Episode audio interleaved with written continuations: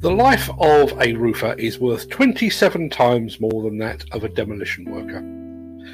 That is surely the implication of a pair of recent fatal accident prosecutions. In, in the case of a roofer, the fine levied against the company involved was £135,000. In the case of the demolition worker, the fine was just £5,000. I realise that such fines are linked to turnover and that there may have been extenuating circumstances, but the optics clearly suggest that the life of a roofer is worth way more than that of a demolition worker.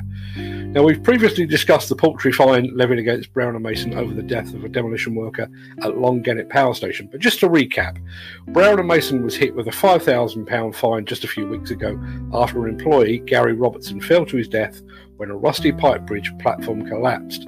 A joint investigation by the Health and Safety Executive and the police in Scotland found that the section of metal grating on the pipe bridge on which he, the deceased had been standing gave way under his weight because it was so corroded.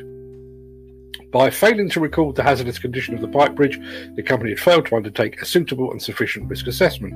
In particular, the risk assessment, which formed part of the final revised method statement, did not address the severely corroded nature of the pipe bridge, despite it being previously highlighted and requested by the client, Scottish Power.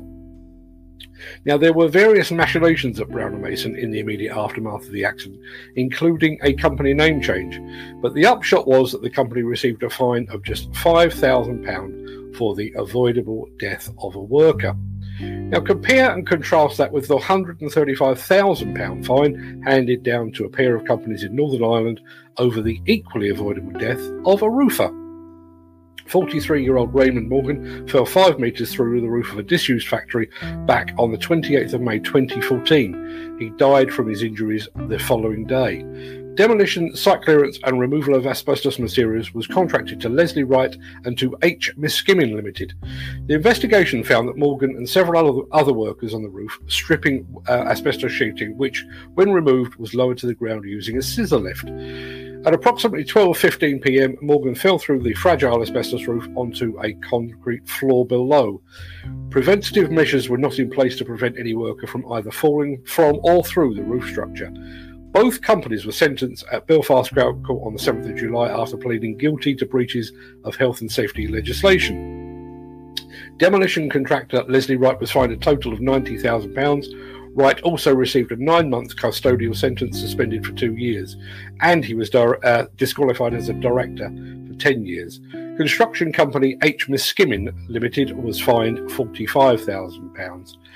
Now, the fact that it took more than eight years for this prosecution to be brought and concluded is perhaps a story for another day.